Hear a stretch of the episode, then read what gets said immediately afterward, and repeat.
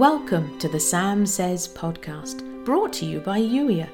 It's that time in the day when we pause and hear God's heart. If you'd enjoy reading the Sam Says episodes while you listen, go to youier.com forward slash love notes. Until then, here's today's Holy Spirit love note.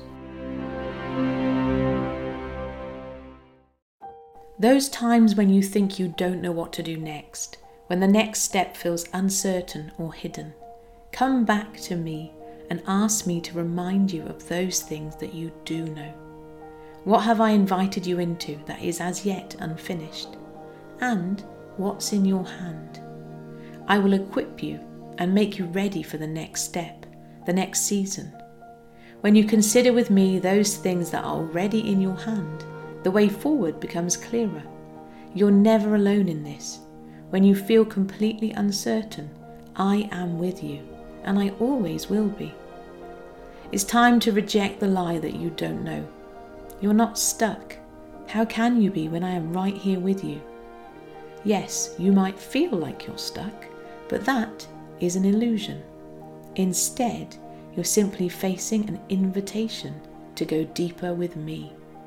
Explore with me, and let's move into your very next step together. All scripture is inspired by God and is useful for teaching the truth, rebuking error, correcting faults, and giving instruction for right living, so that the person who serves God may be fully qualified and equipped to do every kind of good deed. 2 Timothy 3, verses 16 and 17. And today's journal prompt What's in my hand?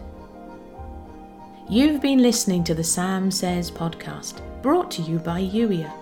Youier is here to help you step into God's best for you, to embrace who you were created to be, to take action on the things that are important, and to have a great time doing it.